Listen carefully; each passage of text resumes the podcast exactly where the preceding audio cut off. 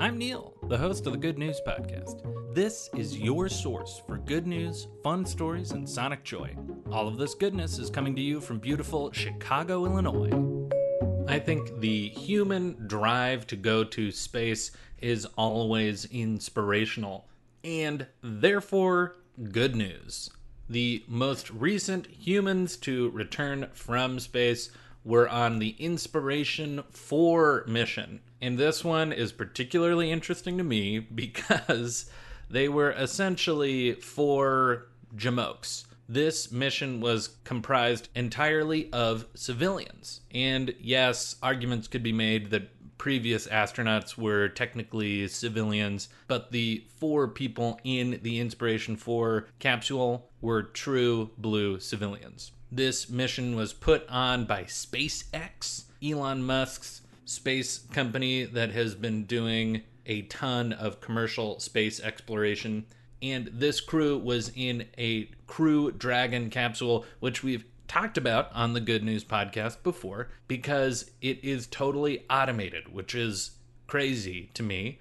So this crew flew up, orbited the Earth for three days, and then splashed down this past weekend. This entire mission was paid for by a tech entrepreneur, Jared Isaacman, who wanted to go to space and raise money for St. Jude's. One of the other members of the civilian crew, Hayley Arceneaux, also works at St. Jude's and is a former patient and childhood cancer survivor herself. So, Jared Isaacman paid for the entire mission and donated $100 million to St. Jude's. During the mission, there was a fundraiser where the public raised $61 million.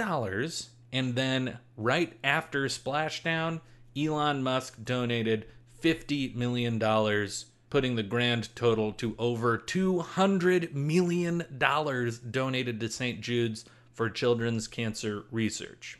Very exciting stuff. And I think, listeners, that means that soon enough, pretty much everyone's going to be able to afford a ticket to space. So start saving your pennies. And one interesting piece of trivia about all of this is whether or not anyone who went on this trip is actually technically considered an astronaut they all went to space, so that's super cool. And having the title is just icing on the cake.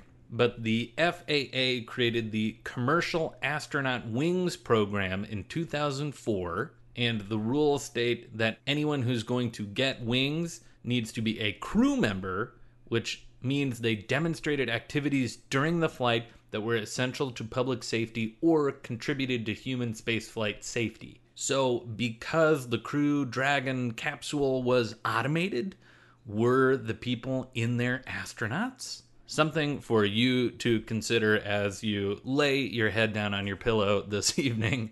If you have an opinion one way or the other, tweet it at me. I'd love to know. That is the good news I have for you today. Enjoy the rest of your day. Thanks for listening. If you've got good news or an idea for the show, amazing. Send an email to hello at thegoodnewspodcast.fm. While you're at it, follow us on Twitter at the Good News Pod. If you love the show, think about supporting our Patreon or reviewing us wherever you're getting this podcast from. Both are great. The music you hear on the show is from Poddington Bear. Have a great day.